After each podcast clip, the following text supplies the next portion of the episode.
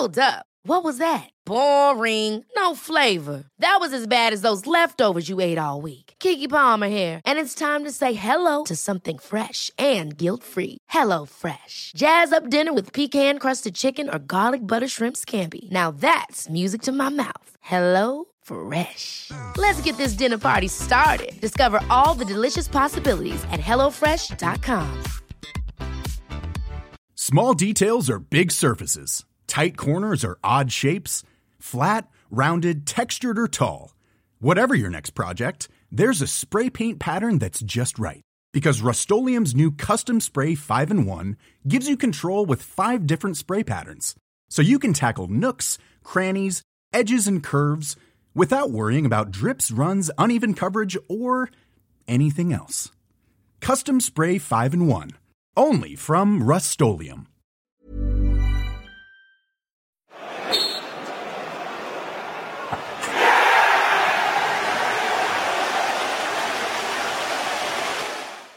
Welcome back to Don't Go FC Podcast! We have Aidan McLaughlin, the superstar, and Conroy. I would say the best player on the team. What do you think? Ah, he's a joke, mate. See, if I'm a bit starstruck sitting here. Do you know why? This guy. You know, mate, honestly, right, since the very start, every game, every training, we were at the training as well, you're like, ah, I'm obsessed with Aidan. Didn't you, mate? Love him, it's a joke. Conroy, how are you, mate? Good? I'm good, mate. Happy. Were you working the day? No, I was a day off, so you got us a day off for what, sir? Brilliant. Same. So last night, for the viewers, we had a 5-a-side tournament last night. All right. Big Brothers went mental, mate. And I mean, his team were dog shite. Went they back? To be fair, he picked his team as well. He picked his team and went mental at him. We had the 4 senior players. They picked the team. Brothers picked. I think he was first pick as well, wasn't he? Who was his team? He picked the team. I don't know who his first pick was. Evan, Regan and Matty. And he travels with Evan. That's a good team. He was like, you were 3 games away if you no travelling him and me. He was like, I was he's going to end up battling him, if fell there to travelling again, isn't it? He's going to end up leveling him. Aye, Regan started hit channels, wasn't he? And somebody said that last night, him. He's hot on no defence, to be fair, he did. Who was it? Who? Big J Lowe was playing as well. Who was seeing goals? What team did he have? To be fair, we didn't shoot him. They were both. Brock was in his team, he finished bottom, man. Cookie, Brock, Alex and Pat. They were shocking. Cookie had a good weekend, didn't he? Goals, whatsoever. Cookie picked that team, I don't know what. Listen, nothing goes to plan without the sponsor Who Knows Wins. Download the Who Knows Win app, Aidan, to play and join the Scottish Pick 10 League for your chance to win big cash.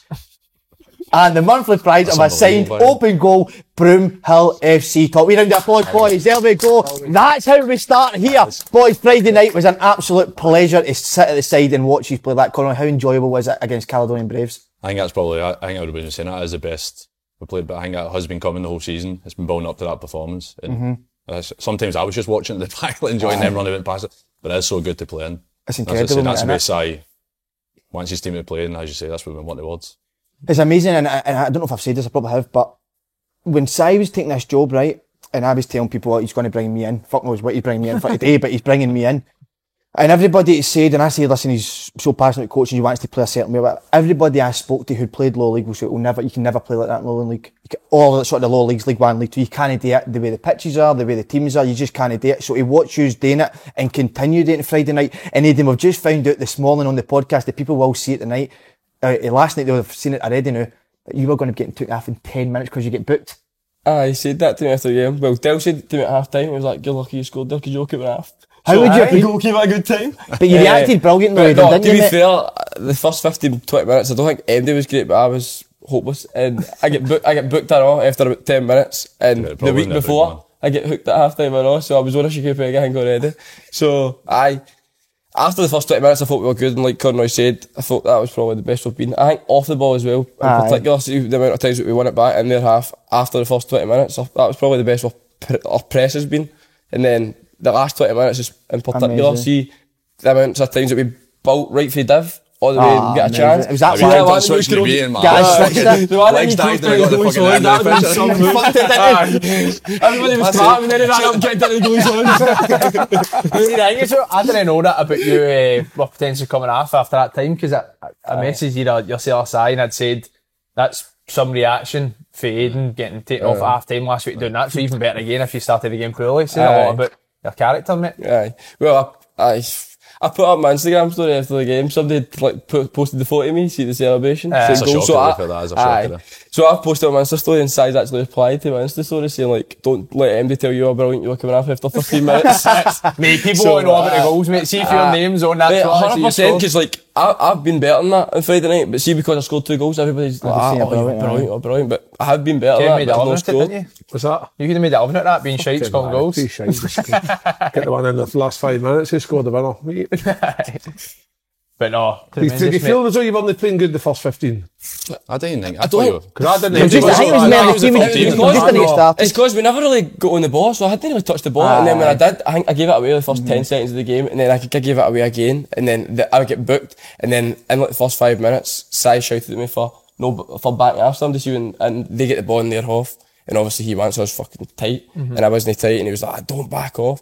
So I think that, and then I obviously the doesn't care if you get away. It's merely your reaction. That's all he cares about. Well, that's I was going to ask you, because I'm the same as Kev. I watched it and didn't particularly think you were having a poor game. I thought the first even 4 or 5 minutes, I thought you started well. Then there was maybe a 10-minute spell, or 5-10-minute spell after they scored. They won the game. But from a coach's point of view, you see things differently, because maybe things on the pitch.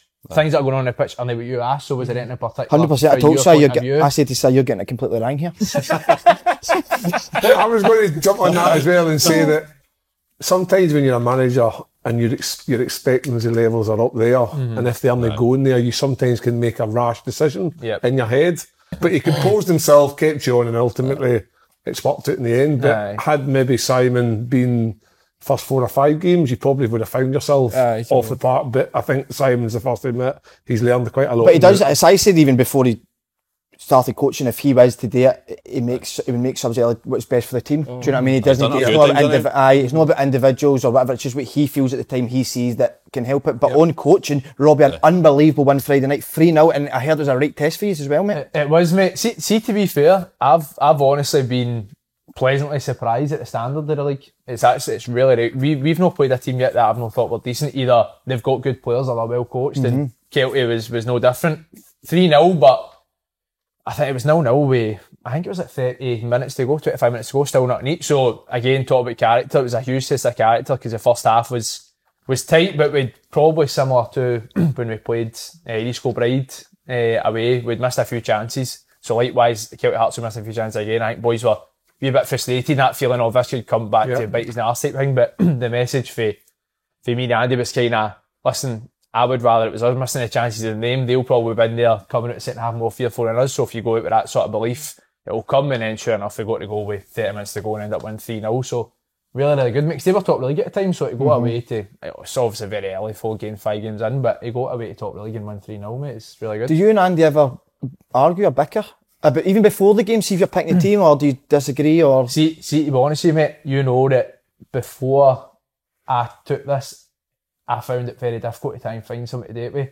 I'll be honest, mate, it's been a massive help, because it's difficult to find that relationship with somebody where you can disagree, but almost kind of see their point of view from it, and if you decide to go with what they think, you're comfortable with it because you trust them. So it's very difficult to find that. But I say we disagree on things, but very rarely it'll be miles apart, whereas you'll notice like sometimes you'll talk to somebody about football and you think, I've just got a total different point of view for you. Whereas you debate well with Andy. Aye. Like in terms of you'll give your opinion and Andy will be able to give an honest opinion back.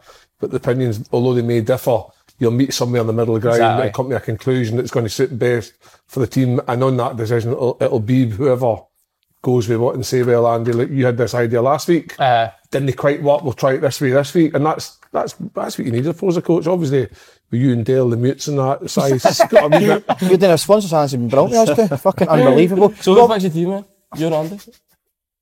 Me? No, listen, I was actually going to say as well, where it's really good, because again, it's something that we've spoken about, where it's difficult to get something in, sometimes if you bring something in to help you out, there can be almost like a sort of power trip between some people. Definitely. I've had that in the past where it's almost like I mean him like that for we took that training session and we were fighting after it. Sure. Getting somebody to come in that understands that you're the manager and you're there to help me. Because sometimes people, I would imagine there are people come in there and think, oh wait a minute here, I could take his job or I want to be the main guy and I'll be the one that makes the decision. Can you get that? No. Yeah. And that's likewise, likewise if I want to do something and then he says, no, listen, I think we should do this, and I say, right, we'll go with it. See if he's proved right, I'm buzzing, because it's all about the team end it, and I've learned something from it, so it's important to help for that sort of relationship. Robbie, sorry to keep coming back to you, but I'm just going to one more here with you.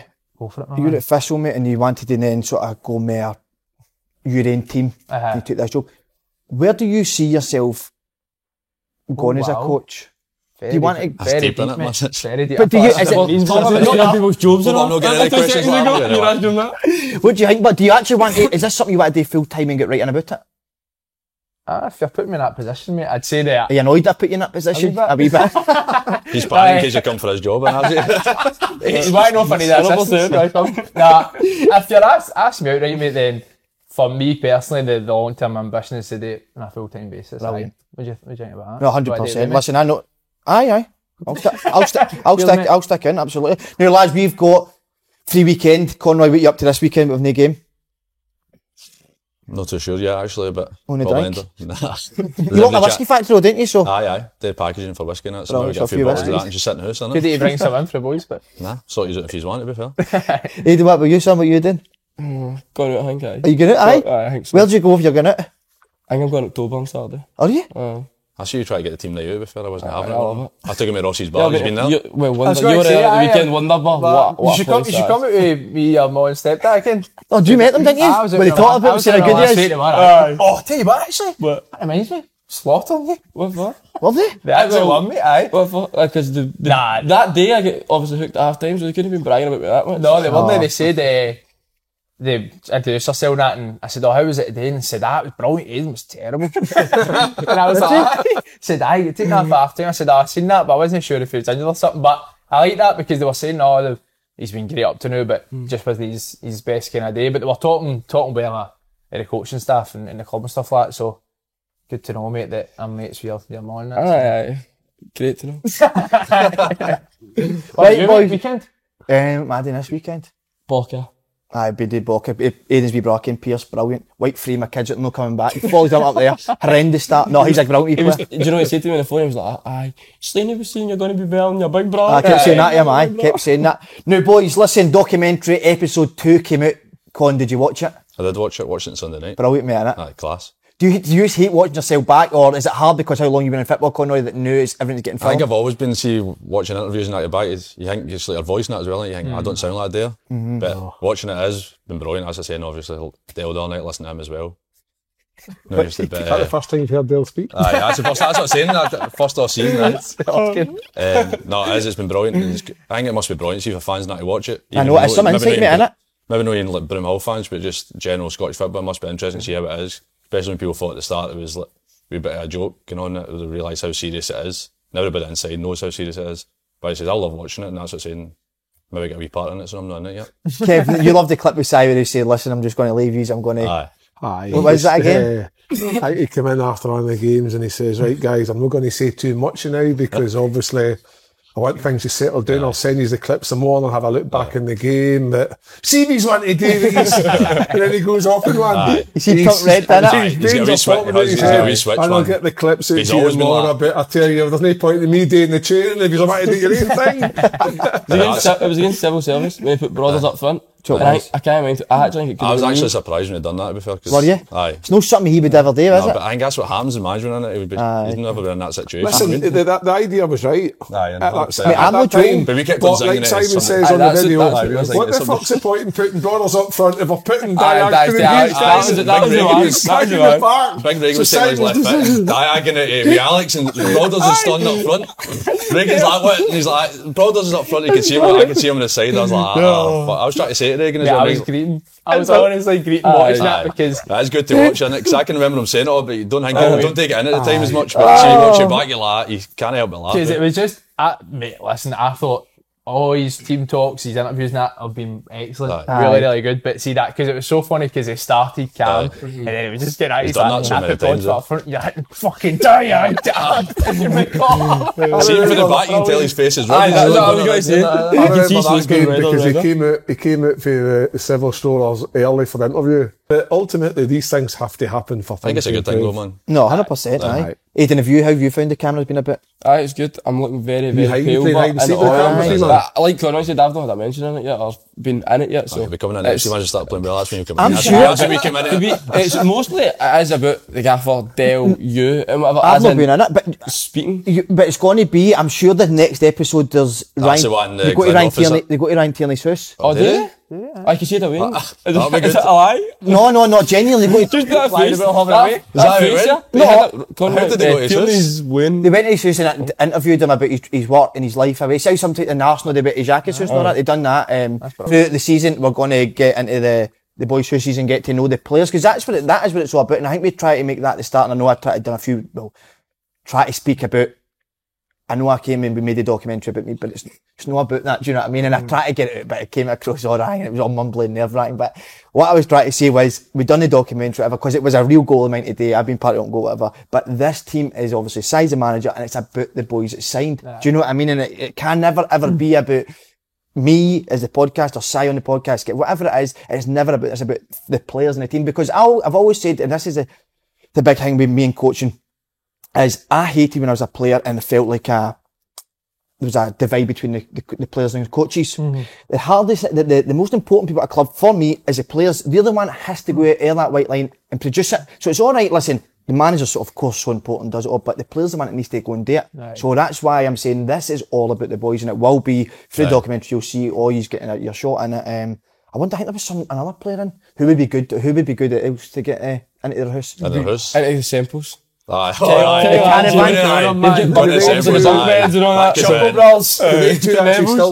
did, didn't they? No, they did. They've got bunk beds on. Bunk beds on it. Step brothers, that's what it is, isn't it? Aye, you should go to them, definitely get them. They've got matching jammies.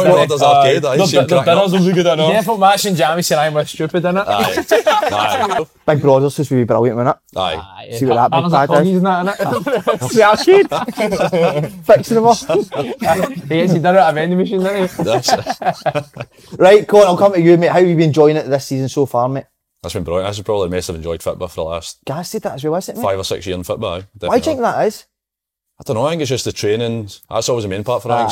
Even last year at Peterhead, he'd travel inside, took the training, and see sometimes he wasn't taking it, you'd be like, kind of bored, but that's always been the most important part for me, joining it. And the amount of managers I've been in the trainings and all been great, and knowing actually leaving work and then going to training, you actually kind of bored. But see, every time you come in here, the group of boys we've got together as well, you actually buzzing to get into training now.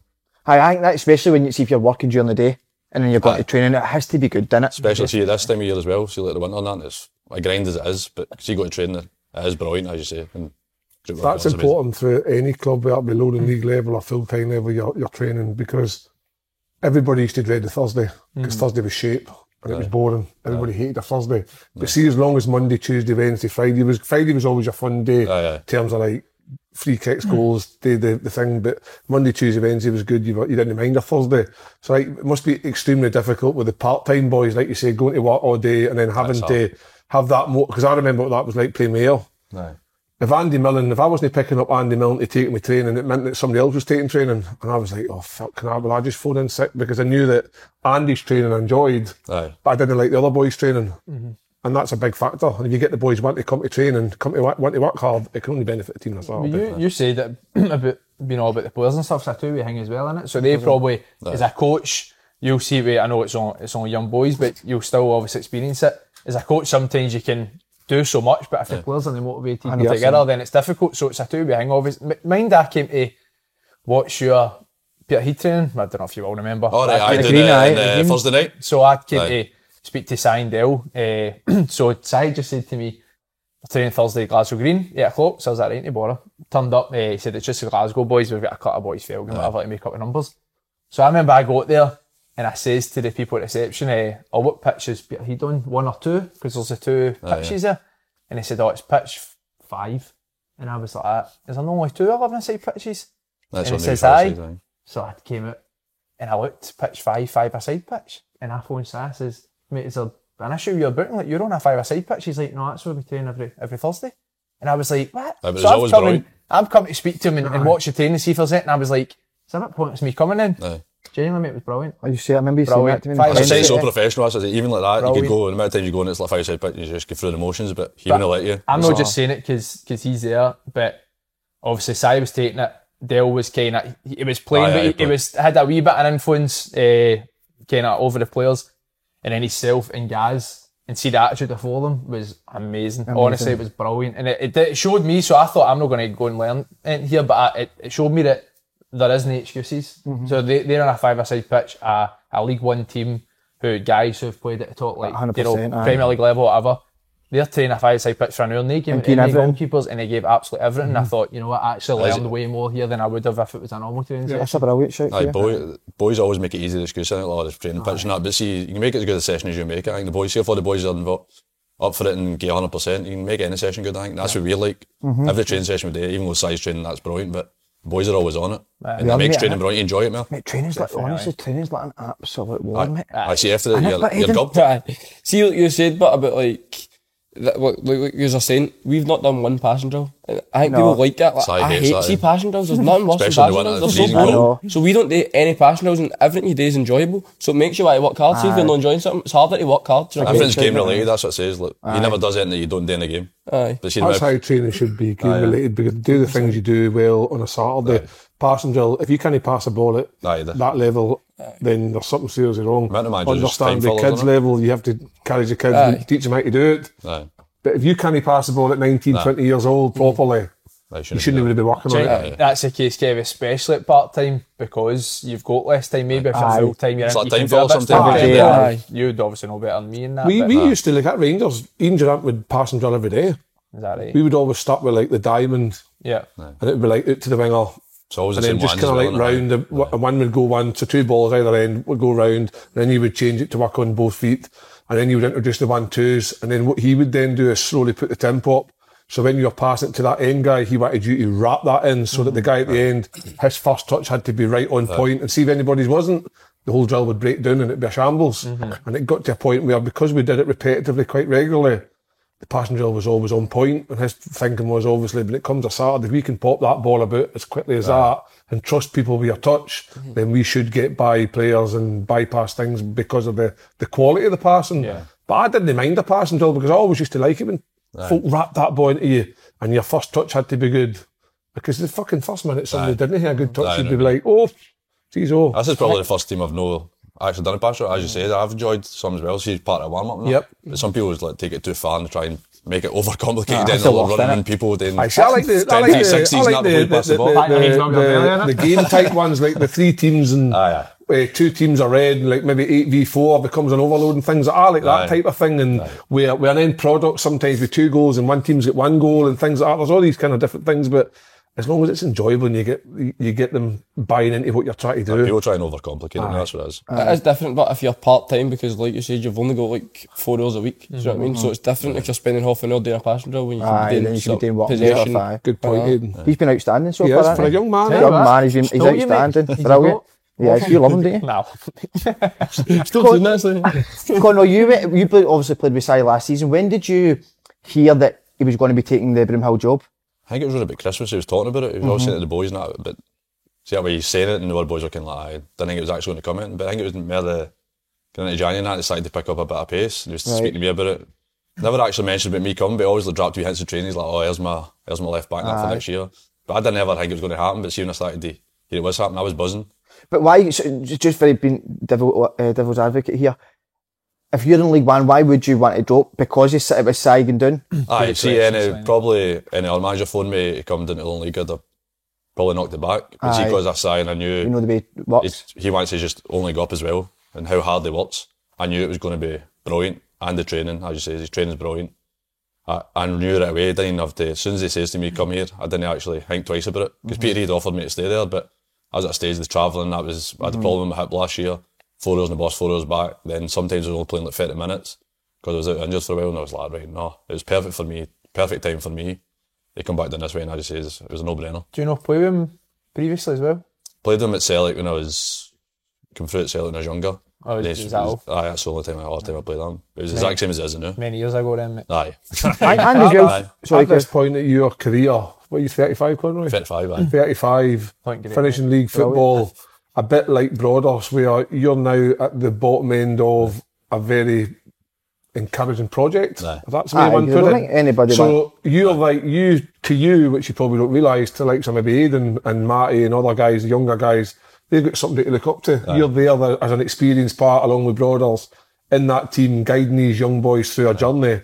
And like I've said it before, so far so good. 13 games in, 12 games in, sitting second best out of the pile that's up there now. This continues that way. What a journey it would be to finish a career for the next few years if we can go through the gears through the leagues. Obviously, it's a big ask at this moment in time, but it's on the right path at the minute. That's it. And obviously the travelling to Peterhead you would have had to have done every second week, like you say, with your hips and injury. Now this is on your doorstep. Right. It must be a bit more relaxed about it. No, it's, as I say, it is perfect, but actually, what was I about to say? I was about to say something now. I was saying about the boys and even Masai and everybody. There's one in the Lowland League and we completely respect that, but everybody wants to keep progressing and keep going up, do you know what I mean? And that's obviously, every team wants to go up. At this stage of my career, I want to enjoy it. You know, I know it's coming to the end, but I say that. I still feel quite fit, but I love seeing the boys heading that. I want to see them do well, and that's how in training I'll burst my arse and help them, even in the game. Aye. I want to, I could easily come to this level and people think, I come down there, go to sack it half. I know some boys maybe do that, but boys saying that's brilliant, me, Broaders, Gaz and that.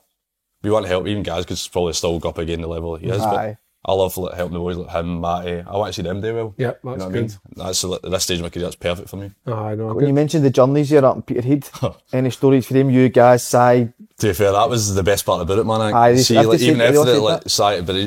year he used to get, because Si was coaching, so after he used to get the bus to see if we were bad. You know what he's like, see 10 minutes in it, but we used to stop at a shop, see about 10 minutes down the road, and you get before we get the car for like that. We can't ask to turn this bus in. Like Davey was the assistant coach, obviously he'd be driving the bus. Well, I can't ask to stop in for a carry out, can we? But then we get before we're like fuck, it's that be right away, run, get a carry out. But it was. Was it no Gaz that drove the bus? Aye, Gaz eventually. But he ended up becoming the bus driver at one point. It says he was good when he was driving the bus, no, it was mental. Was there a story about Gaz in a roundabout or something? Oh, that was on the way up. Like, he jumped out of their piss, but it was in the middle of the motor. Let's see, he came after the motor. I can't remember it, just off Aberdeen. There's a big, massive roundabout and they stopped, so Davey stopped the bus, he's like, right, Gaz, get out and run over the middle of the roundabout. But it was massive and it's like, just after cars are mobbing and Gaz is running. We kept on driving the bus, he's driving up the fucking hard shoulder, sprinting up the bus, you know what the mad running technique does, he's sprinting for ages, this is before a game.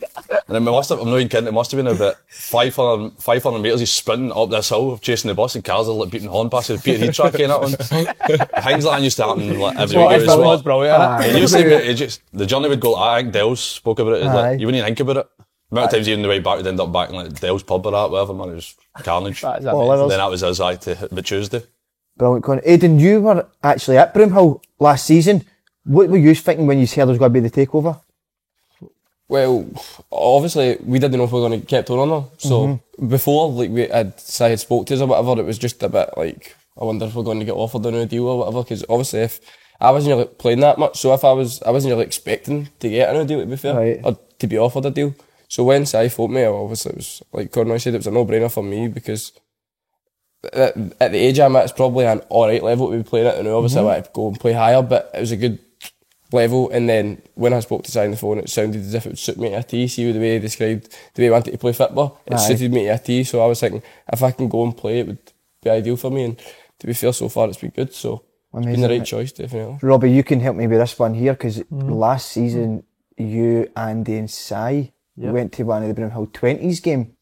And I'm sure a young Aidan McLaughlin had thrown his arms up. That's Aidan fucking Honzi's like, see that guy, the wee inflatable guys behind the goal. What happened? Every time with that pass. I actually think he must have played in 2 or 3 of the games. We were at. Definitely 2 anyway. Down the back pitch at Broadwood. Aye, definitely. And see all jokes aside, see always going about how much slip I'm loving him these days and stuff like that. Part of the reason is because when we came to he watched, right? All jokes aside, obviously said about fine arms, but that probably exaggerated it slightly. But you could tell he had ability. You see, we both said he's a really good player. But why? I'm probably so pleased at how well he's doing. Part one, obviously because of him, but two, it's an indirect sort of compliment to you as a coaching staff, because I did look at him and think, that boy's really good, but he's the type that he could go to a certain team at this level and just get swallowed up. Mm-hmm. He'll not get played. It's the easy option. He'll end up, because he's left-footed, he'll get put at left mid and all that kind of thing. There's nothing about that. So I thought, he's the type that, I suppose, a good player, but because he's young, he's technical, he's not the biggest, he could just get brushed to the side. Whereas this year, you probably initially won the... I might be spinning a term, but Si probably was looking at the fact he's got guys like Gaz, Wee Matty, Gibbo, etc. Semps can play in a 10 or whatever. He probably wasn't thinking Aidan's going to be a starter, but he's earned that by how he's played. So it's probably part of that, because being able to see the journey of this young man. No,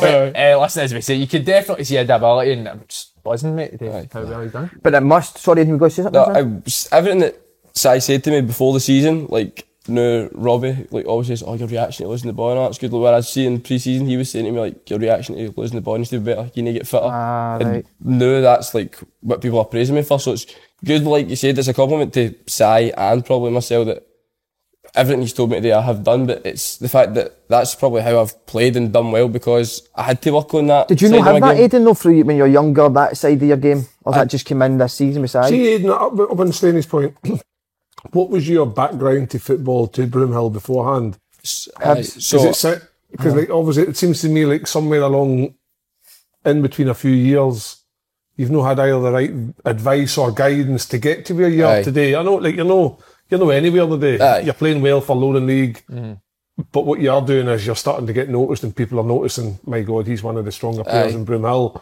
So if you keep going in this trajectory, then who knows where you could end up, right? So what Si's come in and gave you that advice? Why did you not have that advice before?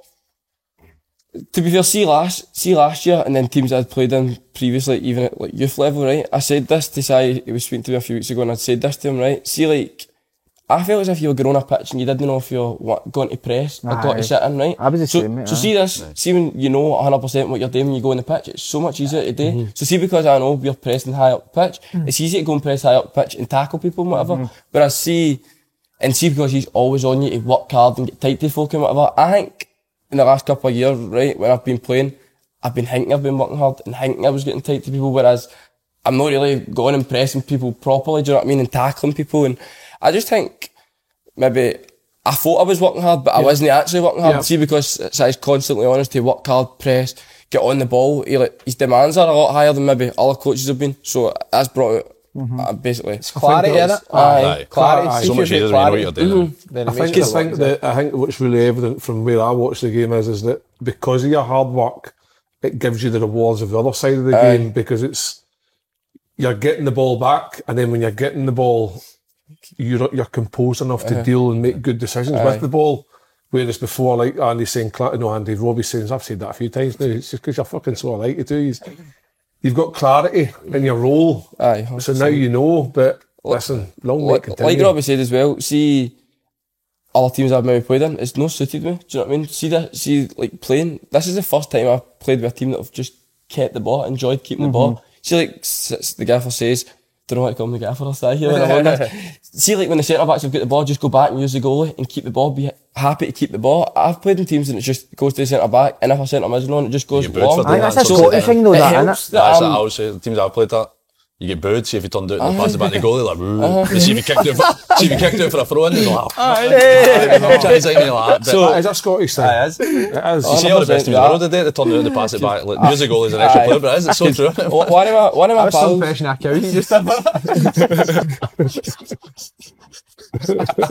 You hear that there? Oh, that was genius. Boys, just before we go into your both careers, can you spill a wee bit of beans or spill a wee bit of dirt in the dressing room? Any stories that the coaches haven't heard about? Or who's the... He's trying to hang for killing any boys, isn't it? Well, we Callum, obviously, but he's already been mentioned. He's killed himself. Who's the characters? Who's the characters in the team? Well, there's a lot of different ones, isn't it? Cookie's a character in his own way. But Brock, he obviously has been on here as well. Doesn't he? I remember the first First day I met him, I was like, I'm not going to go on with him. No. Just like 100 mile an hour. The guy's just staring at me. Like, Gaz went to shoot him as well. Like, Gaz was like, who's this, right, like, Spice Boy? And I said, Gaz has got, like, who's a Spice Boy? No, but he's the nicest guy ever, man. Brilliant. It's just 100 mile an hour. You need to be like, that's a good time at Scotland. I think changing rooms are all different boys in it, man. But it is. Trying to who else could we kill? I think Gary's hilarious, but he doesn't even know he's been funny. Gaz doesn't know he's been funny enough. No, he's just he can pass a ball at Steven Gerrard, that guy. He's got hardest side-fitting Scottish football. Just it's him who done it at Parkhead, remember? He's running out of the crowd on it. So he did. Mate, do you know he hates that? Aye, he does. Because he didn't mean it, but I think he got a lot of abuse. He takes it to heart, man. He just brings it to Conroy, yards when he back after it. I don't know. Just kept that one the other night, the one that he starts to that's one of the sexiest parties I've seen. It's a laugh, they're going to wait. See, like, half night, she had to wet his skin. I was like, I'm not reaching that, it's going to get for a throw in, man. He just cut across it, and it just goes like, and then obviously you get your wee legs stuck going. And then, the night of minute, I caught it. I was like, remember the cup game, you fell in your leg gave way. I don't know, I thought Si was going to actually put that. I thought Si, there was extra time on it, and I went at the ball, see, because the ball's next to it, I had cramp, my left arm, but the ball was next to me, and I couldn't dance, so I just had to roll out. What did you see again? Oh, that was so funny. I walked to Del's, he thought I'd done my knee, and I was coming off, and I was like limping off, and I was like, Del's like, you alright, mate? And I was like, I think I just took a stroke in the pitch. Honestly, no, couldn't dance, the ball was next to me, so I couldn't kick. I was the manager, my God! You sent the picture on, you sent that thing on the chat after one, it was a wee guy fainting next to the Conroy. People were a crowd walking on with Charlie McKee. Honestly. Charlie McKee. Honestly, that was the worst. See, as I came back on after that, I was like, I know you're fighting after that. Honestly, that was the worst feeling ever. The ball, I couldn't kick it, couldn't straighten my leg back. You thought it was going to penalties, didn't you? Aye, I didn't know I had penalties. That was fucking magic. It's actually a sniper. It's got sides, but it run into the ground. See, the worst thing about it was, RT's was worse. But he got away with it because he ran like shite. He was running, he was carrying his leg, and he was running. He passed the ball, he was like holding his leg. Oh, fucking brilliant, man. Well, he's magic, absolutely magic. Right, Aidan, you came through at Hibs. Is that right, mate? What age did you sign there? 9. Did you? So it was, nine. So it was, I think your first year at Pro Youth, you were 10, so it was under 11. How did you get picked up there, sorry? I played with Scotland Boys Club, and my whole Boys Club team went Pro Youth. Okay. So everybody went, the Rangers, Celtic, Motherwell, Hamilton, then I was Hibs. Any ones that came through? No. That shows how well that was coming from now. No, you're saying Pro Youth at 10, you're not going to do it. So then you went Hibs, Aidan? I was at Hibs, I was 9 to 17, and then just got to the stage I was 17, and there was boys at 16 getting offered full-time deals, and I never got offered one, but it was like, I heard Robbie talk about it last week, see when people are saying like boys are too small, but and people think like, oh, too small height-wise. I see at like 17, I probably wasn't ready to go full-time. I was still like, I wasn't fully like developed, like, although I'm still skinny and small now, like, I was small and whatever, and skinny and whatever, and I couldn't get about the pitch, and boys were too big for me, too strong for me, and it was like, I used to play down at Hibs, like a year down, because that was boys that were my size, and I could play at that level. There was no point me playing at my age group, because I would just get swagged up. So at 17, I probably still wasn't ready, but it was one of the ones when boys are a year below you going full time, there's no point in you staying in train at night time at 17-year-olds, you know what I mean? You need to kind of go and play part-time, get a job, or else go full-time. So from there, I went to Fife Elite, and that was like, I used to train with the first team, and then play with Fife Elite, so it was like Rafe, Dunfermline and East Fife. And then COVID hit when I was during that. And I was kind of going to get a deal playing with Rafe Reserves. They said that they were planning on getting a reserves team and whatever, and I would play with the reserves. But then obviously COVID happened, and the club had any money in reserves. Here's a cool fact. A crocodile can't stick out its tongue. Another cool fact, you can get short-term health insurance for a month or just under a year in some states. United Healthcare short-term insurance plans are designed for people who are between jobs, coming off their parents' plan, or turning a side hustle into a full-time gig. Underwritten by Golden Rule Insurance Company, they offer flexible, budget-friendly coverage with access to a nationwide network of doctors and hospitals. Get more cool facts about United Healthcare short-term plans at UH1.com. Ryan Reynolds here from Mint Mobile. With the price of just about everything going up during inflation, we thought we'd bring our prices down. So to help us, we brought in a reverse auctioneer, which is apparently a thing. Mint Mobile Unlimited Premium Wireless. How to get 30, 30, how to get 30, how to get 20, 20, 20, how to get 20, 20, how to get 15, 15, 15, 15, just $15 a month? Sold! Give it a try at mintmobile.com/switch. $45 up front for 3 months plus taxes and fees. Promo rate for new customers for limited time. Unlimited more than 40 gigabytes per month slows. Full terms at mintmobile.com. There's never been a faster or easier way to start your weight loss journey than with PlushCare. PlushCare accepts most insurance plans and gives you online access to board-certified physicians who can prescribe FDA-approved weight loss medications like Wegovy and Zepbound for those who qualify. Take charge of your health and speak with a board-certified physician about a weight loss plan that's right for you. Get started today at PlushCare.com/weight loss. That's PlushCare.com/weight loss. PlushCare.com/weight loss. Scrapped up. See, Aidan, back onto the Hibs. Who was that sort of team you played with? What boys came through there? So at under 18s, I played with Josh Doig. So he's doing. He was good, but he didn't. Aye, he was probably one of the best players in the team, definitely. Anyway, it was just up and down, and he had a great attitude and great work rate, and he done everything that a left back had today. Do you know what I mean? He could defend, he could cross it, but I didn't obviously think he would go and play for Scotland and play in the Serie A, and obviously, but. There was a boy, Stevie Bradley, and all, he's playing in the Irish League, you know, he's probably the only one that's playing first-team football, but he was very good. He was probably better than Josh Doig ability-wise, but... You said a great point now about Josh Doig. You see, at that age, see when somebody's 15, 16, 17, and you hear they're playing their first team, automatically people watch him and say, well, we could sign him. Do you know what I mean with that? Aye. Do you agree with me? If you break into a first-team young, people will notice you, do you know what I mean? 100%, it always happens. Aye, because the majority of the time... You just hear people's names, and we are talking about if you're scoring, you're on the score sheet. If you see names and you're young, you just take them. You don't get a chance to watch 90 minutes all the time, but he is obviously doing very well. Amazing. Con, you came through Celtic with Tommy Burns, was it? Aye, Tommy. Aye. How was he? Was he amazing? Brilliant. So I just spoke about him enough, but he was a man. He actually came to my house when I was 14. He got me to sign for Celtic. Did he? Absolutely, my mum and dad were absolutely, because that was they're Celtic fans, and that was their hero growing up. And that came to my house for it to sign, but. He was the greatest guy ever. There was a big effect on size, the way he is. And I can see even the way he coaches and his enthusiasm and that. That's like, the exact same. Even see his team talks and that. It's the exact same. Everything looked positive, knows what he wants, just enthusiasm. But he's just the greatest guy ever, man. That's unbelievable, isn't it? That is brilliant. Yeah. Just that legacy. He's got a legacy that's still influencing people. He had that a bit of size, the switch, he'd make you feel brilliant, but then the next week, him getting taken off and that. Used to that, and me, even under 14s games, my mum and dad would come to watch it. 20 minutes, I think we'd done 3.30s back then, I think it was. Aye. And 20 minutes in, he'd shout on, let's see if you've done to pass it forward. He's like, you're coming half, and you'd be like, right. So next time, forward pass, moving on, you pass it back, and you'd be like, half. Yeah, I should have done it. They'd take you half, then he was slaughtering you in front of all the boys and that, but it was good for you. Aye, it's good. I did that to one of my 8-year-olds on Saturday. I slaughtered them. Aye, I says, Jude, if you don't score in this next game, you're coming half, son. No, it's hard. I think it is different now as well. I don't think you get away with it as much as now, but back then it was ruthless that way. But I think it helps you, man, 100%. He clearly had a knack in doing that. It was that tough love. 100%. He still had it where he could do that to you, but there was still that sort of arm in the shoulder. Then you couldn't train the next day, it was the wee joke where laughing at them make you feel brilliant again. But he was brilliant, man. So you were a Boca boys, innit? Aye, 100%, aye. Being actor dealing with him all, aye. Si actually said that it's unbelievable, when obviously Tommy passed away. Si lost his way in life. Do you know what I mean? That's how big a... There'll be a few people that as well, though. I'd say. I can only imagine that the impact that man would have had on many people. There would have been a lot like Si. Because you think about now, in Si's managing career early on, imagine he had if we look at the documentary at the end of the part 2, he's down in the dumps, he's contemplating his future. Imagine hearing that phone call to Tommy Burns right now and saying, Tommy, I'm 6 games in. This is what I'm feeling, and they're getting that advice back. Do you know what I mean? It's these guys that you meet along your journey, at some point again down in life, when you're doing things, they could be invaluable for experience, or whether it be for just a lending ear. Do you know what I mean? That's just how football operates. Some of these guys make such an impression on you. I'm sure you'll have met guys through your long career that you would maybe phone back one day for a bit of advice, whatever it is.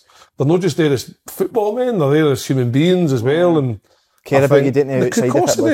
You know the managers that care about you. He was he cared about you outside of football. I asked how you were going at Haven and all that stuff like that. Okay. Just wee things, but I think at the time, I didn't think at the time, you're a young boy, you just think, what's he asking me that for? But it means a lot, you know. Just shows you that you'll probably find it, Kev, you as well, with your coaching with the kids and with the adult team. Well, a lot of guys are more than just a football coach, aren't they? They have such an impact on people's lives for so many years. Even Si's got that as well, I think now. Well, I remember saying to me at the start of the season, he was struggling with that wee bit, boys, how we deal with him, because he's dealing with the whole thing now. Normally it's just, he's happy on the pitch, that's his thing, but it's things outside it now he has to deal with. Boys are struggling with things outside the football and that.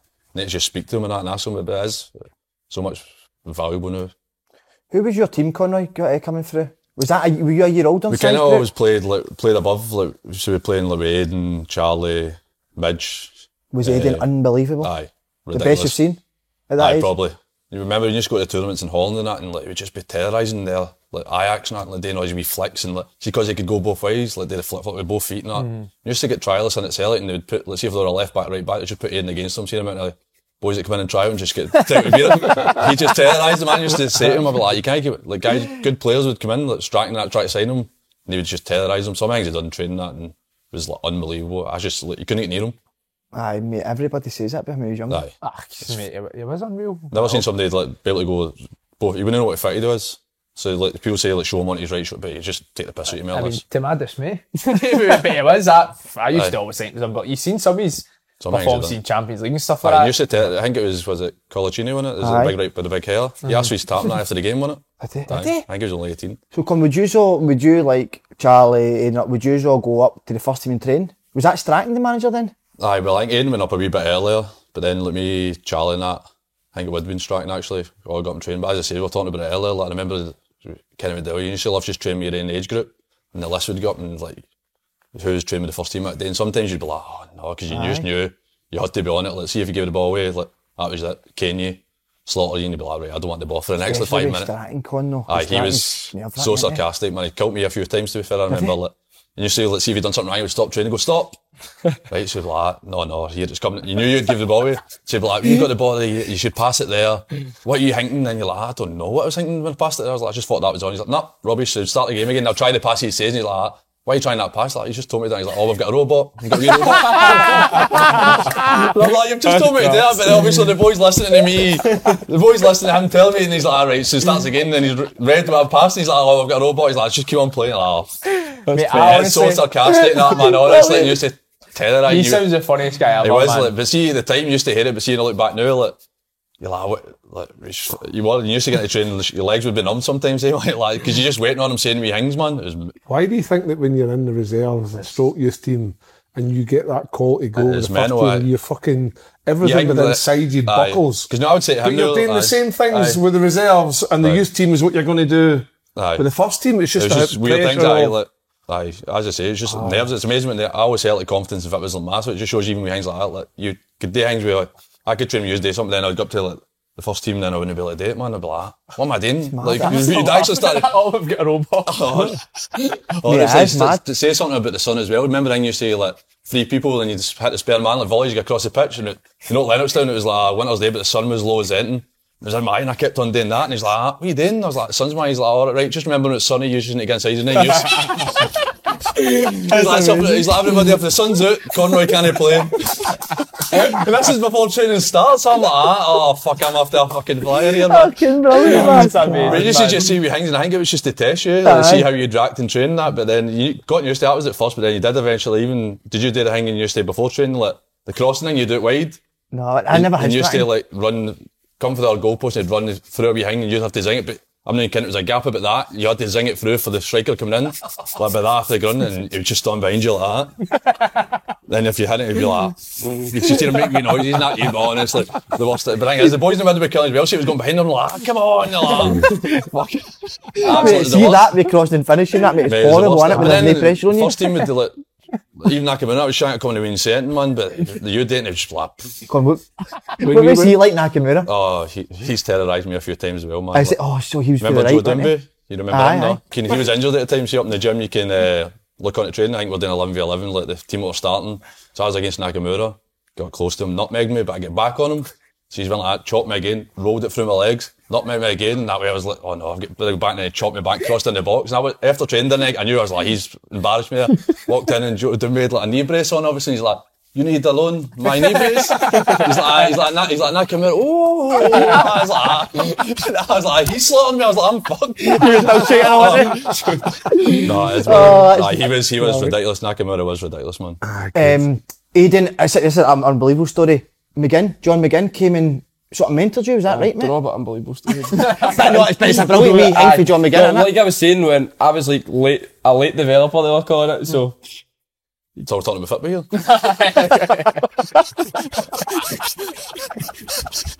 And I was going to...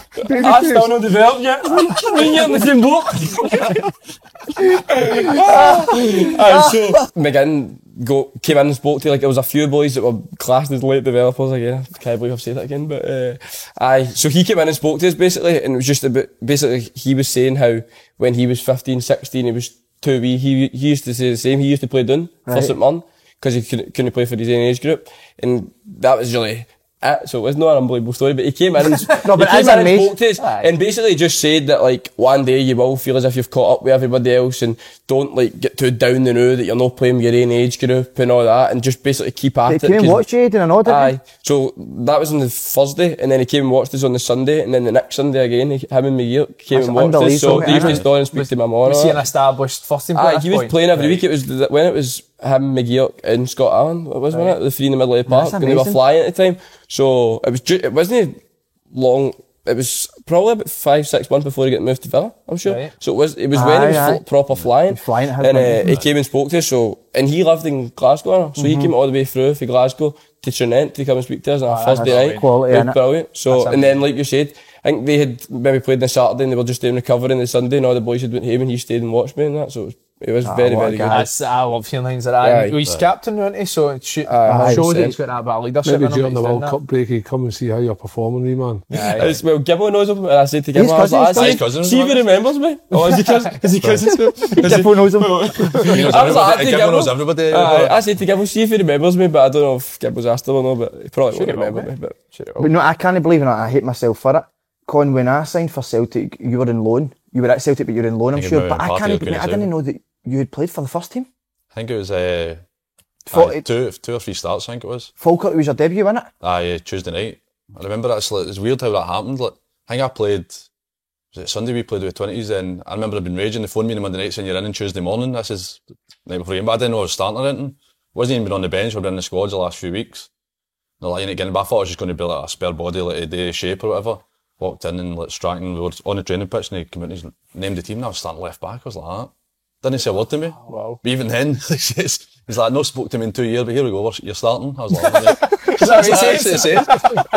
so that's how it lined up. But then the game was that night against Falkirk, so I was like, it was probably a good thing I didn't have much time. I think then after that we went to the hotel. Remember in the afternoon you go and wait. Went to there, so obviously I turned my mum on that and she's at work. Screaming? So my phone's going, but I was trying to get asleep in the afternoon, and I was like, what are you doing? I was like, I'm going to go for sleep. She's like, how can you be sleeping? You're starting the night for like Celtic, you know? That's unbelievable. Did they all come to the game, your family? Aye, brilliant, aye, my mum and dad, that is unbelievable, isn't it? Are you good? 1-5-1, but it could end disaster. See the first 5 minutes, I thought the ref was going to send us off. I was on the back post, Conroy, and I leant down, I hurt my shoulder, and I looked at the ref and I thought, he's going to get on ball here, and I was like, imagine that, 5 minutes in. After the bitch went in there, and it was Yogi Kooge was the Falkirk manager, and he was going mental after the game. He's like, that was a horn ball, but definitely wasn't he? Mm-hmm. But I was thinking how different it could have went. What was the reaction like afterward in the change room and that? Was there like a thing made, the fact that you fair, me and Aidan in that night, I think it was Carbon at the time, aye. But that's like, I not went out didn't he, so? But Aidan played in front of me, and Aidan played in front of me, and that was all Strachan says to me, like, get the ball, just get him. I think he's got a hat-trick at night before, so just shows you, I think that was the only hat-trick in his career. And I sorted him out with it. Did they used to fight a lot, they two? Oh, I actually felt sorry for Aidan at some points, but I think it was just like a clash of characters. Aidan was like, didn't care, he'd say what he thought and that, and I think Strachan didn't like it, but even Aidan was unbelievable for him. But it was like he's just trying to brought him back down to earth, but see the amount of arguments he'd be like, it's harsh, but Aidan wouldn't know when to shot by either. Aidan would like, answer back. They were just always on at each other. Did you think he would actually, this is probably, I don't know if it's hard to say because he had a really good career, but were you anticipating he would have a better career than he did? No, so he'll probably think he should have, but I think he even says that in England, but it was just, I think, probably came at the wrong time for him. Let's see if he went for Celtic straight in England when he was flying, he'd have probably done a wee bit better, but like he says, he was there in Russia and that, and he'd done well over there, playing the Champions League with them, and there was different experience. He sent us videos and it was like mental over there, like, he used to get a show for the training. And they'd go up on the pavement and just drive past the traffic, like, put a wee light on and just, like, go up on the pavement, so in the traffic and just go right past it. He said it was, like, crazy. What? So he used to send me all stuff like that, but I wouldn't say, like, better, but I just say, probably think he should have done better than him, but I think when he went there, he wasn't fit or that, and it took him right late. But I say, it'd be hard to get down there. It's a different level down there as well, isn't it? Aye. Go on, I can't no, say this guy's name. Did you play with Tommy Gravison? Aye, he was reserves, but he came down. Size told you all the stuff about him, but I remember when I signed him, like, he came, I thought he was going to be like the most professional guy ever. Then, but it still was professional. But see some of the things he'd done, that I was like, this guy's been like. I think he came for Real Madrid straight to Celtic. And I was like, how is he even on a changing room with like Ronaldo? I was like, how's he? Then he's coming with us, he's coming to reserves, he's coming down to Ireland with us and that. And I said that, don't shout at the shooting. And you say, like, just pick the ball up and go like that, like, wave his finger during the game. Then see if his team were getting better, just pick the ball up and like, Willie McStade be taking it. Pick the ball up and he's like, nope, 0-0 and put the ball back in the centre half. But Willie wouldn't even say it, he'd be like, right, alright, guys, we're winning 3-0. And he'd be like, nope. I said, he used to get people in headlocks and training and that. Then he loved the pool. His own pool cue. I brought his pool cue, didn't he? He just point up his pool cue. Didn't care, man. Do you think he was like that at Real Madrid? It must have been because they did all leather Rubinho and that. The video of him as well shouting to Zidane that in it, going mental. Honestly, I've never met a character like it. He's like, but was the nicest guy ever. Like, was he? Aye. When you say, I think he had like a one-bedroom flat in Glasgow and used to game and play Call of Duty. I think he was the number one in the world for like headshots or something. I was in all like top in the world or something. Aye, I think he was like top 10 in the whole world for like headshots or something. And wow, they used to go and tell us all about it deadly season. I'd be like, what? Like, I was like, do you know good? And he's like, no, it's your game, sit in the house. He's tired. I'm no slight, I'm playing Call of Duty all night. I'm like, that. I think that's a mission move to do. People going to the next day, wasn't it? Was that the first time you met him at the Hydro? Aye, he's intense, absolutely wild. Mate, kept calling me Stratton when I first met him. I said he could kill you. Right, me Stratton. Remember what did he do? You spoke to me like that, remember? I said he could kill you. Oh my God, he's got that. He's intense, isn't he? He spoke to him like, all right, Tommy, and who are you? Aye. So, I'm Kevin. Who did you play for? Did you play? What do you do? And I was like, and then he started talking. He went on the stage and all for everybody. Fleming was horrible. He used to just disappear. Like, he'd be playing centre mid, and I just said, "Sai said it." He used to be standing on the right wing. He'd just be like, "You deal with it." And he's like, "Just slung his finger up, like that, big finger up." During the game? Aye, during the game, he's like, "I was like, you remember playing in front of me?" He's like, "Don't talk to me like that." He's just going to on the right wing. How did the manager on that deal? That's how I think that's how he ended up coming down to reserves. I think Stratton just. At one point, I can't let go of it. I was like, was it even in training? Was he was like enthusiastic? That he was still like try his heart out and that. It was mental, man. Oh, aye, because do you know he scored an old firm? Do you know? Aye, that's what I'm saying. He scored. Good player, man. He's some ability, man. I was going to say that's what I was going to. Was scary. Technically, let's see he did tennis, not as well. I swear to God, that's why I wanted to play tennis. He was a joker. He spinned every shot. Aye, wasn't he? Aye, it was frightening, man. And then Con, I'm sure if my research was right.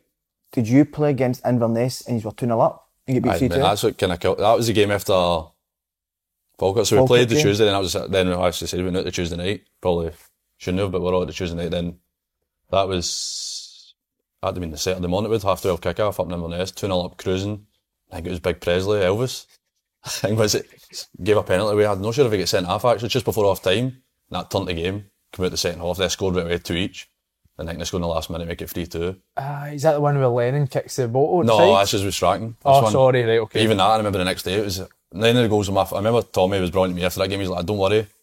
He's like, you maybe get a wee bit of the blame of this. He's like, he says you were brilliant. He says like, you're the one at the back four, like kind of brave, getting on the ball and that. And he says, don't worry, anything the cap, the like criticism or anything. The next day, I remember opening the paper and it was like, I think it maybe Billy O'Neill or something was like slotting me in the back, like in the paper saying, oh, he shouldn't be playing. He's out his depth and all that. And that's when I went in, like, Tommy like, pulled me aside, he's like, I told you things like that would happen, he says, but not today with you. And then I think we're playing Hibs, but in the Tuesday night again, and he's like, you'll play, Tommy's like, you'll play. Then before the game, Stratton come in, Conroy, speak to you. And he just knew. I think it was Leonella was back fit. Right. And then he pulled it in, he's like, he's going to end up playing. And then after that, it kind of didn't play again. I was like, but it shows you things like that. See if we'd won, probably played the next game and get a bit of momentum. That's what you talk about, the luck in football. And it was a pure freak game as well, like cruising the game, 3 rubbish goals, I think. Was keeper Mark Brown, I think he chucked one in as well.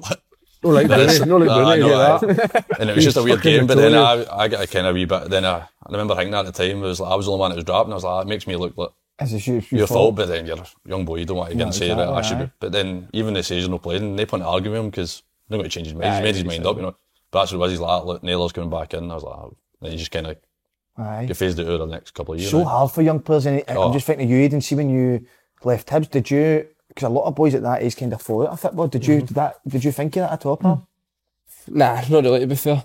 Because I'd put so much into it, like, and even, I love football, so not really like that, but see, like, even my ma, my dad, stepdad, they used to have to take me through, to Trinent, all the way through there, like, 3 nights a week and that. So it was like, it'd be letting them do it and all, see if I just chucked it, do you know what I mean?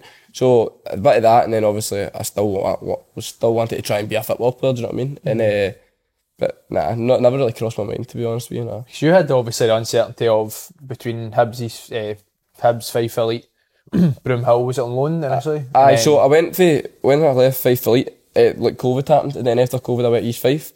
Then I was just like sitting on the bench for like a season basically at East Fife, and then I got injured. I had to get an op my ankle when I was at East Fife, so only like last year. So I was out for 8 months, so I only came back in October last year. Then I went on loan to like a junior team in Edinburgh just to play games. I played like 6 games for October in January, sorry. And then when I went on loan for East Fife to Broomhill in January. Mm-hmm. But it was like Stevie Crawford came in and was just basically saying, I don't think you're going to play, like go out and play games. So, but I'm happy I done it obviously now, because it's nuts how like some managers see some things in players but other managers can't see. I can't. I think most, even like I'm thinking the kids of my age, and you'll see it's like Nate Balker as well with your kids, you can tell the wee kids that have got that wee bit of something. It's up to you as the coach to nurture that, to try and get that bit out of them. Mm-hmm. How could Stevie Crawford not get this guy playing the way Simon's got him playing? I can't understand just how that... Just way of playing as well, I think. Like, see, League 2, well, it was League 1 at the time, and they were struggling. They were East Fife obviously went down that year, so it was like, they were both in the league, and he was like, I can't go and bring in a 19-year-old who's been out injured for 8 months. Do you know what I mean? I always think that's a Scottish thing as well. It was like, I need to go with experience, sort of thing. And to be fair, it's hard, see, when you're coming back for a long-term injury and all, so you're not fit, you're not sharp, you probably wouldn't have been ready to go and play, do you know what I mean? Aye. Now play games, innit? See, like that and all, when I was sitting on the bench for East Fife, like the season that I wasn't injured, it wouldn't even have suited me to play because they missed it at midfield, do you know what I mean? They were just playing on second balls. That's the worst, isn't it? Like you said earlier, you need to find a club that actually suits you. Right. So that's how this... That's a good point, because you could definitely see in Broomhill's midfield that if they were playing back to front, a lot of the boys would get lost. Mm-hmm. Their best attributes would become lost in the game because of the style of play, whereas now it's like into the midfield, trusting the boys with the ball at their feet, laying things off, moving again, opening up. Switching the play, it's been fucking fascinating. I've definitely seen that on Fridays. I said I watched it back, and I thought he was absolutely brilliant. Honestly, I thought he was excellent. I think that's the first game where I think I've watched as good as these were. Where I didn't feel at any point that they were not going to win that game. Whereas there's games where you've got that early goal. And then struggle to get the second goal, and there's a period where you think, oh God, if they might get a corner, free kick. Whereas an all-round team performance where it just looked like they're not going to get a goal. I think that's the most control we've had over again. Control's a good word. You could hear their players as well. They were like arguing with each other and they didn't know where to be. They're like, oh, should I go in there? They're telling us, they didn't know what to do. I always think that's the best thing to see when they start arguing between each other. I think I've got them. I think I've got them where we want them. And then their centre mids were moaning, their defenders were kicking the ball at the pitch, and then their defenders are moaning because he was like, you've got a guy up your ass. Aye, but that's it. I remember thinking at times, the amount of people that did that, they were like, I'm on for the ball after the ball's away, but they're not on at the time, and they're like, old one, oh, I was on there, you weren't there. You don't even shout for it. They kick the ball out, I was on there. That's the best one. Fucking hell, he's asking for a fuck's sake, bouncing behind somebody, aren't you? And wanting the ball to off. See, just a wee quick point, I'm just going to make that coaching point there. I think it's a bit of both though. And no you Aidan, you're sorry at all, I'm just talking general when kids come to us. Coaches can put it all there, but it's a bit of both players to work hard as well and want it as well, and they need to learn. So, and as a coach it's sometimes always hard, you've got a squad of players there, sometimes you can't, when you're in there it's hard to notice who, okay, Conroy, you played under Aidan McLaughlin at Thistle, is that right? Aye. How was he? He was brilliant. He was a proper old school when I went. I remember they went to sign, went into his office, it was at Firhill actually, and then I think it was a big smoke at the time, his whole office was just like covering smoke everywhere. But I was like in a wake-up call when I went there, because I think I was left wing back, played him, and I remember the first game, half-time, he just hooked me.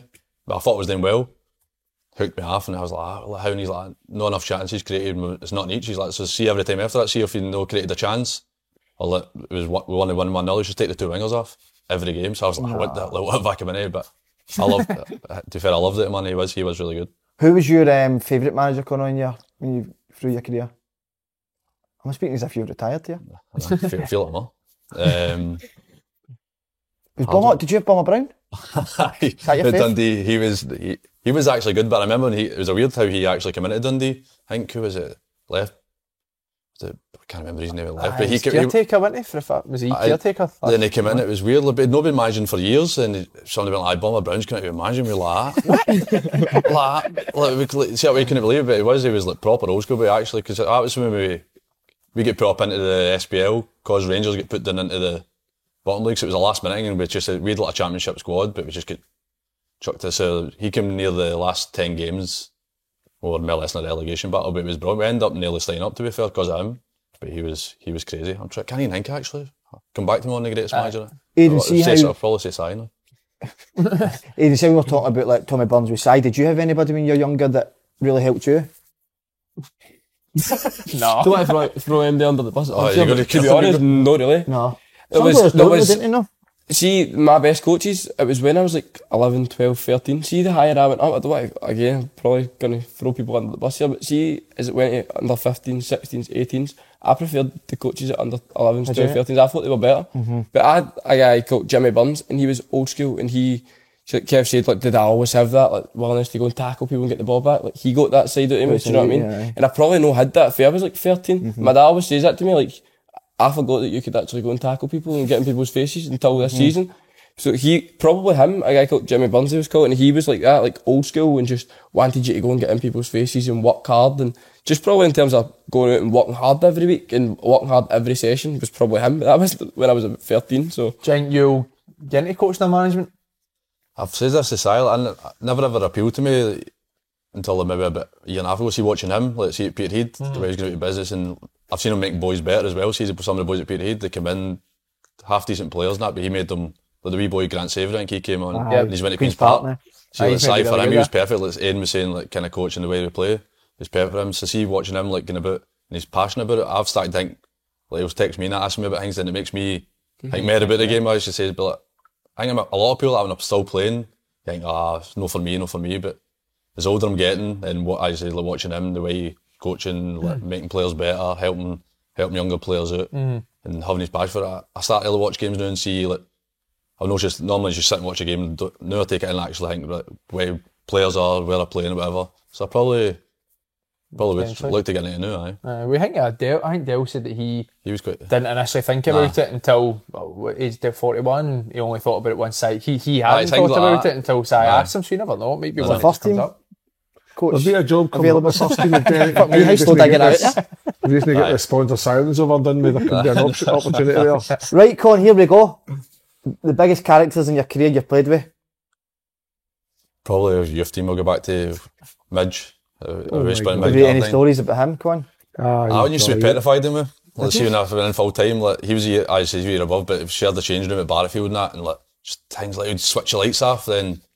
The changing room like a bar, switch the lights off, and he'd look at the bag of boys, just empty them, start leathering them about, But then, like, even like, see, remember you get the poles for like training, and they've got the javelin bit at the bottom, the big spike. You'd be stodding, you'd just go like, launch it, so you'd have to move your feet.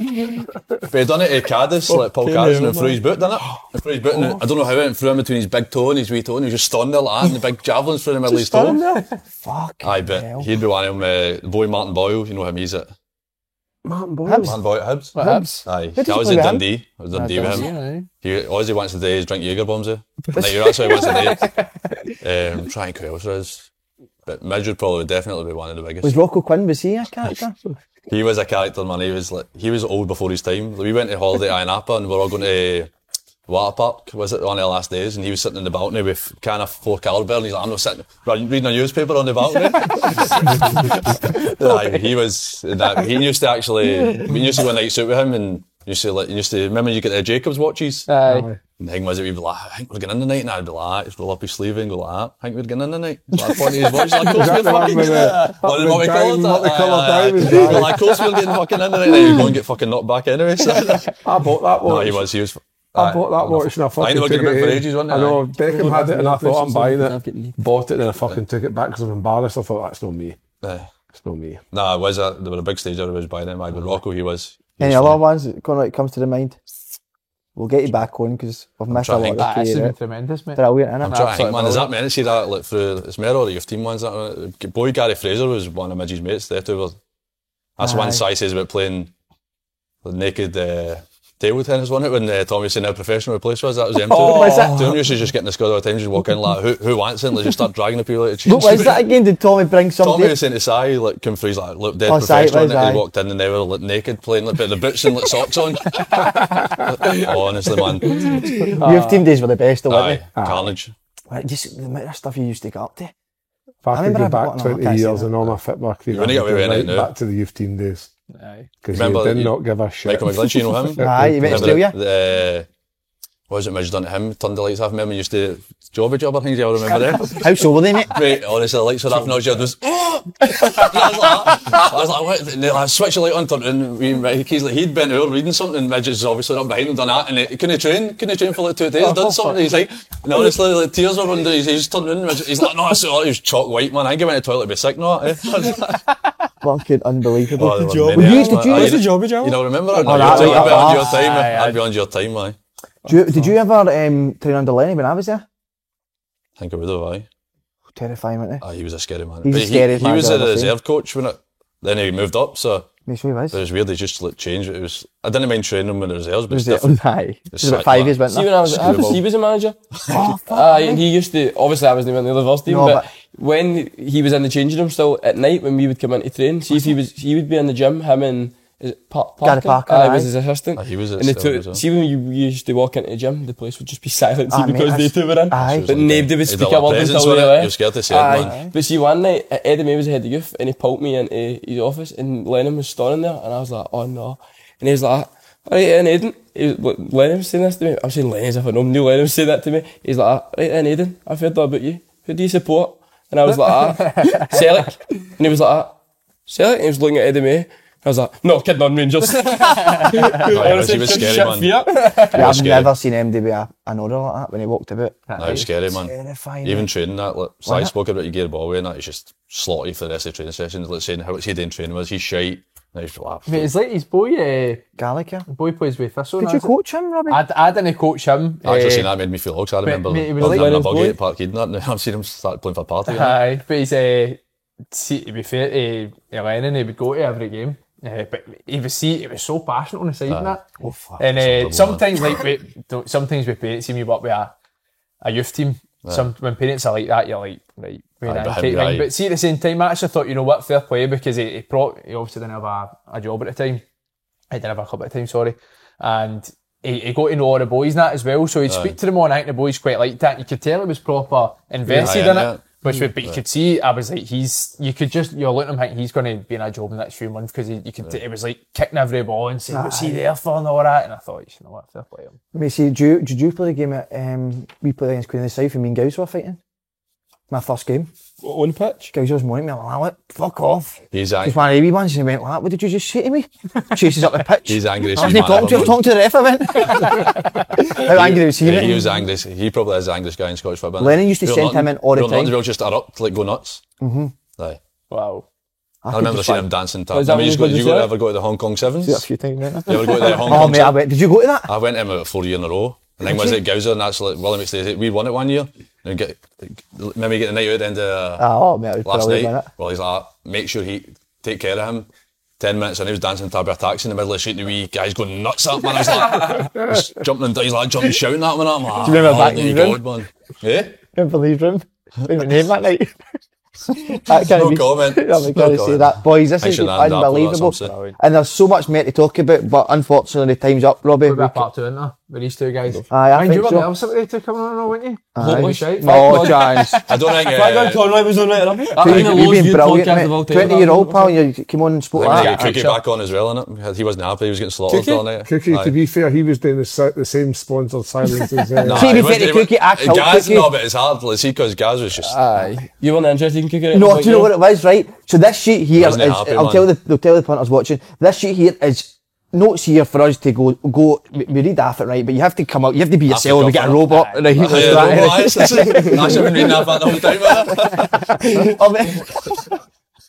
Or like it is like a robot, so we have to be our own personality and come out. But on the sheet that time with Gaz and Cookie, it was Gaz's career and then it was a wee bit about Cookie, but I fucking read all Gaz's career and then I went, Cookie, what about yours then? And I was like, oh, for fuck's sake, Cookie. Cookie, how have you enjoyed the podcast? I think it was Regan. Regan says to me, he's like, Cookie, you're quite quiet all night. And I think he's like, look, if you're one of a pop-up, man, let's get rid of it. Regan just went like, he's a scary bastard, Cookie. Some set off. Right, let's do a wee one to finish here with the boys. We'll no date in hand, because I said the worst dress was Bars was a joke, and he fucking got to punch my head off at the time. What is it? Remember I didn't say Bars was the worst dress. I was only joking. I've never seen Bars on, like, apart from the open goal gear.